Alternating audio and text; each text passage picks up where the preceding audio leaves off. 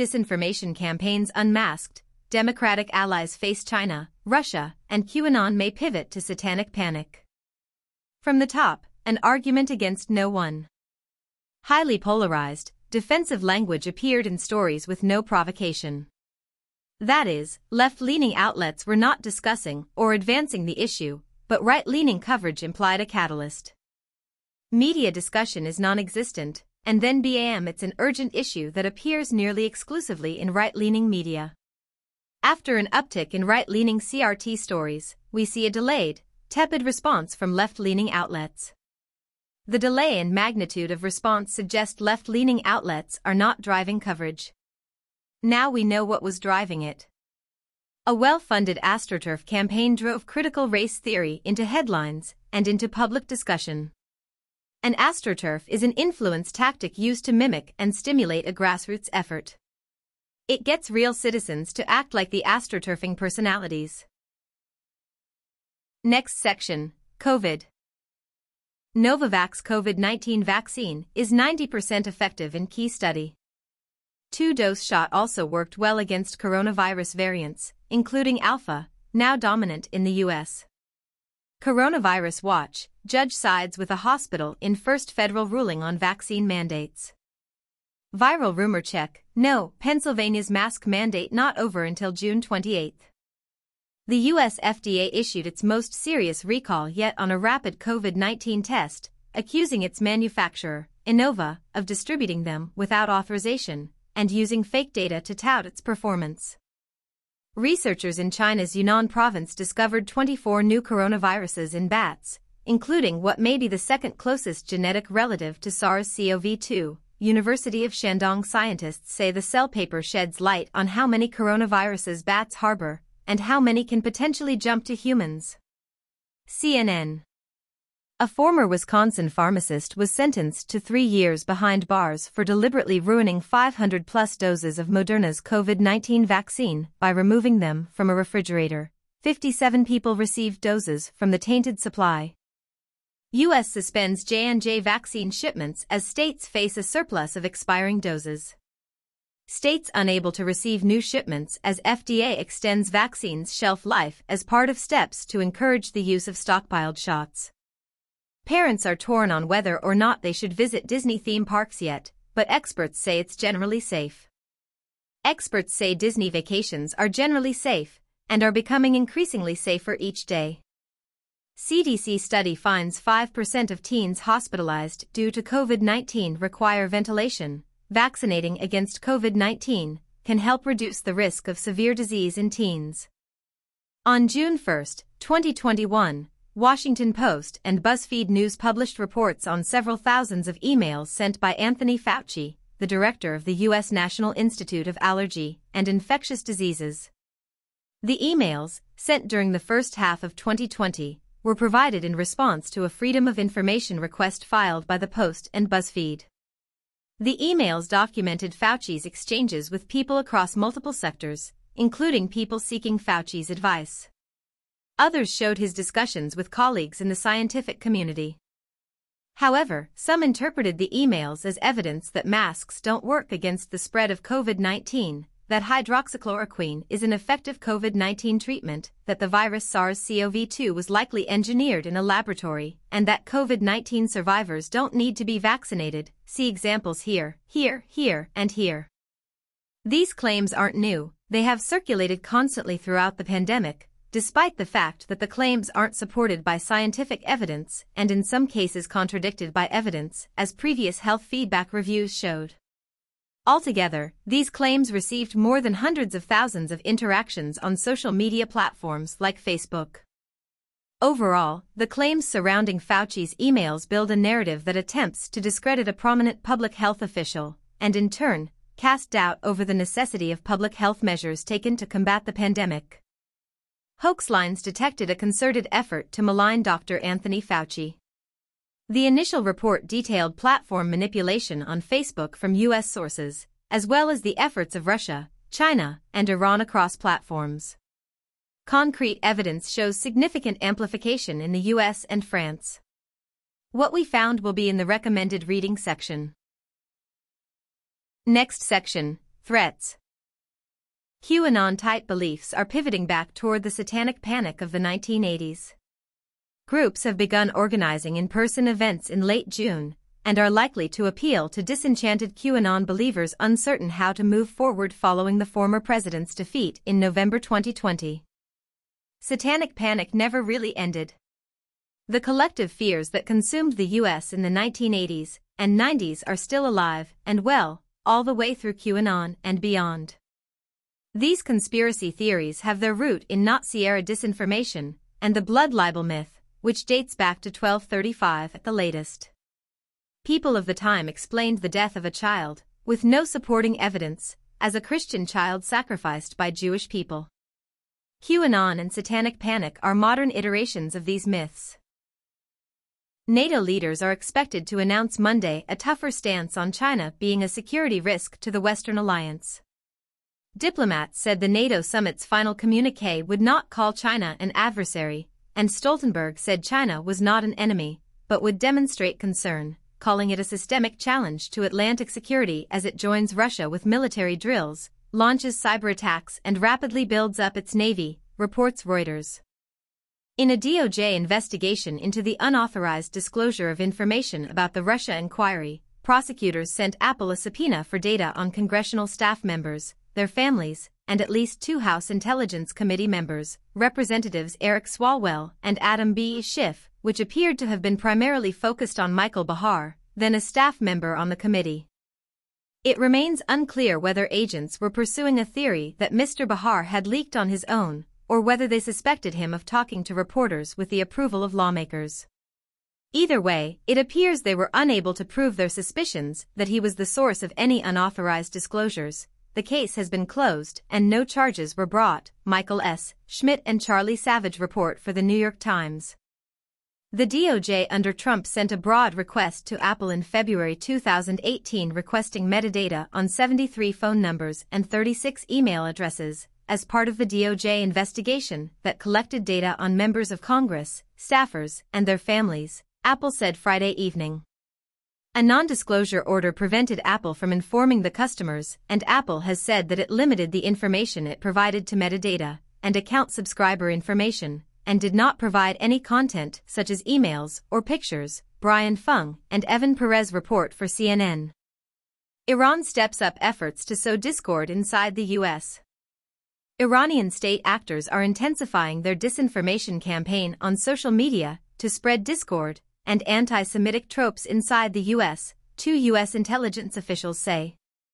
Social media accounts tracked to troll farms run by the Iranian government have ramped up disinformation after several major events this year, including Biden's effort to return the U.S. to the Iran nuclear deal, the April 14 announcement of the U.S. withdrawal from Afghanistan, the guilty verdict of Derek Chauvin on April 20, and the 11-day war between Israel and Hamas that started on May 10.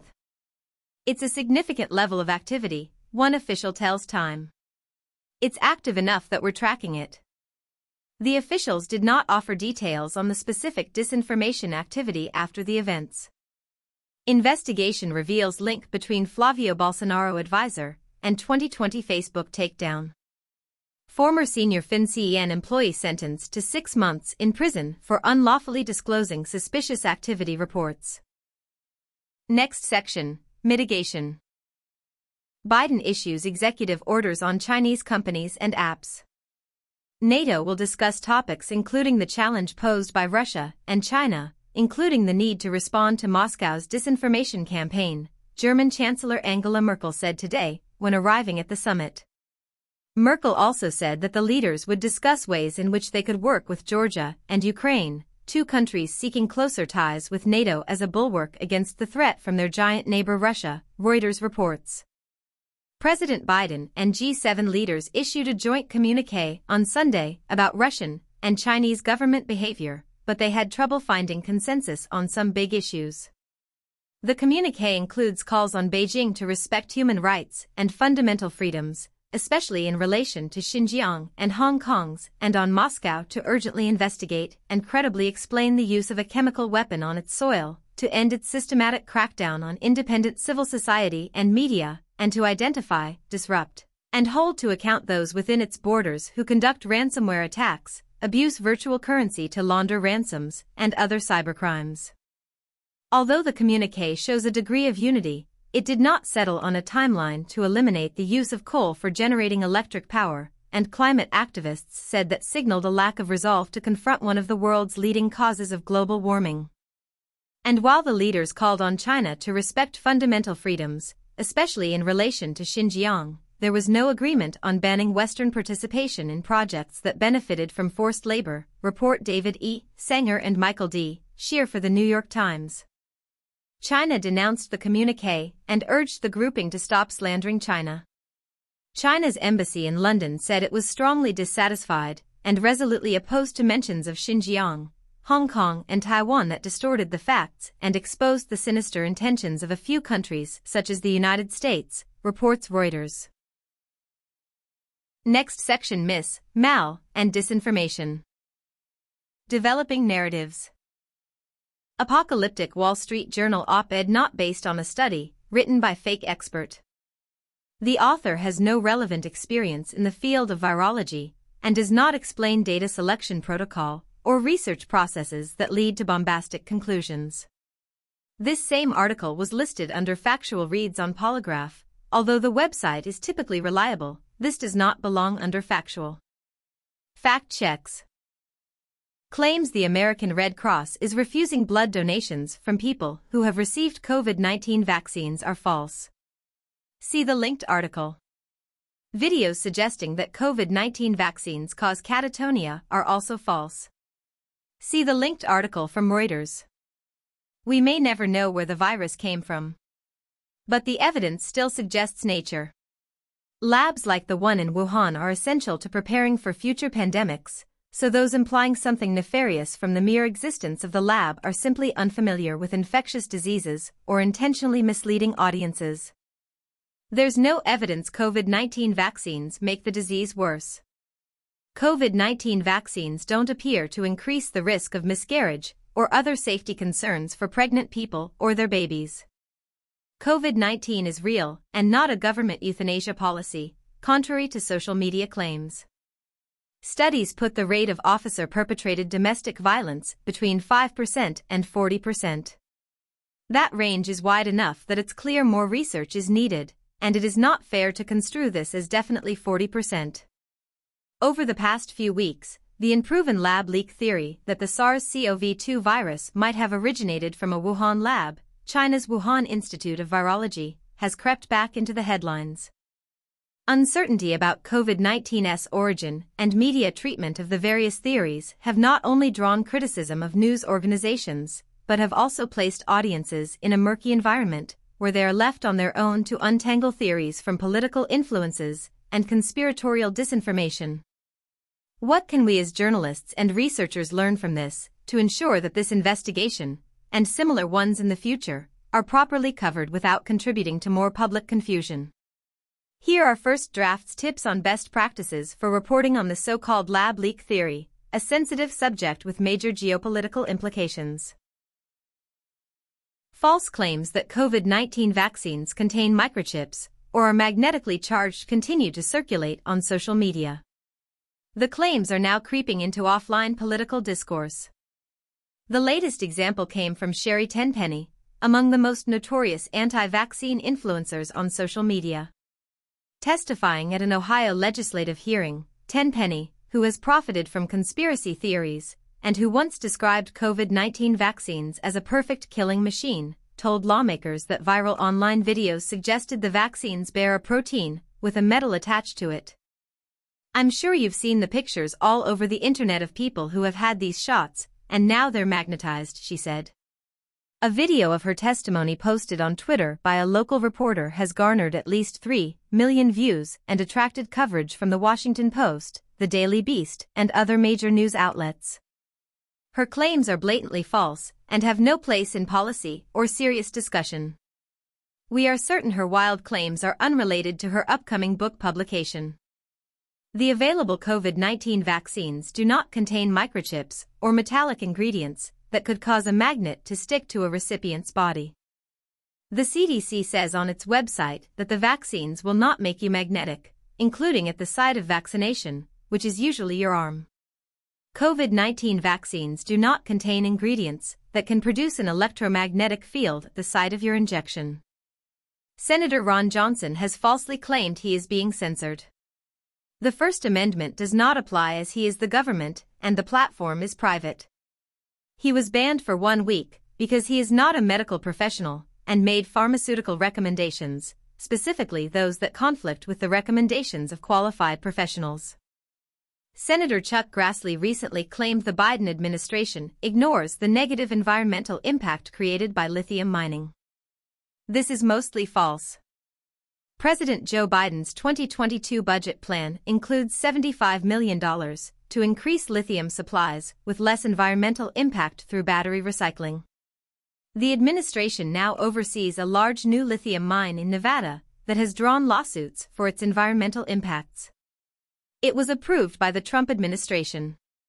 The Bureau of Land Management is vetting another proposed lithium mine against a full menu of environmental concerns. Marjorie Taylor Greene did not say people are dying who have never died before. Greene has a reputation for bizarre statements, but she did not say this. Does a doctor prove he has cured thousands of COVID 19 patients with chlorine dioxide? No, that's not true. The doctor who made the claim offers no evidence or details about the people he says he has saved from the disease with the toxic chemical. Chlorine dioxide is a disinfectant and is not a cure or treatment for medical ailments. The United States Food and Drug Administration has warned people that chlorine dioxide should not be used to treat COVID 19 as it could cause illness. Please do not ingest or inject disinfectants regardless of who advises it. Next section, Research. Fox News ran 118 headlines on Fauci in 10 days and three related to Gates scandal, Flynn coup comment combined. From June 2 to 12, 2021, Fox ran 118, related to drive Anthony Fauci. Most were misleading. They devoted just three stories to the Gates scandal and Flynn coup comment combined in that time. The flood of misleading headlines is troubling next to the lack of coverage of important political information and events. Credible news outlets should not skew reporting for political gain. The FCC has said that quote rigging or slanting the news is a most heinous act against the public interest, end quote. Researchers found that bot-fueled Facebook misinformation campaigns hurt public health communication. The researchers first set out by analyzing 563 Facebook groups in which a link to DanMask19 hashtag. The team then looked at the nature of the different posts containing a link to DanMask19. As it turns out, those Facebook groups least affected by bots were also least likely to have posts about DanMask19 that spread misinformation. In high bot risk groups, 20% of all DanMask 19 posts falsely claimed that masks harm the wearer. Another 51% made conspiratorial claims that the study authors were under political or corporate control.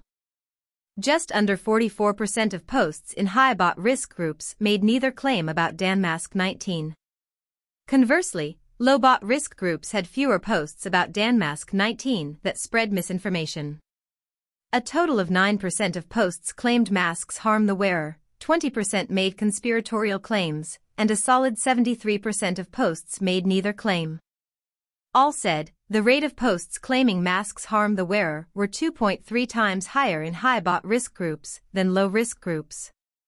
This analysis underscores the prevalence of misinformation and the way bots and social media can perpetuate that, the researchers said. COVID-19 misinformation propaganda spread faster than the virus itself, said Dr. Eric Leas, study co-author and assistant professor at UC San Diego. This is fueled by bots that can amplify misinformation at a rate far greater than ordinary users. Next section, recommended reads. President Biden has welcomed Israel's new government, reaffirming that the U.S. remains unwavering in its support for Israel's security and would work with its new government. I look forward to working with Prime Minister Bennett to strengthen all aspects of the close and enduring relationship between our two nations, Biden said in a statement, adding that Israel has no better friend than the United States, Reuters reports. Thank you for listening to this analysis from Hoaxline's Disinformation Newsletter.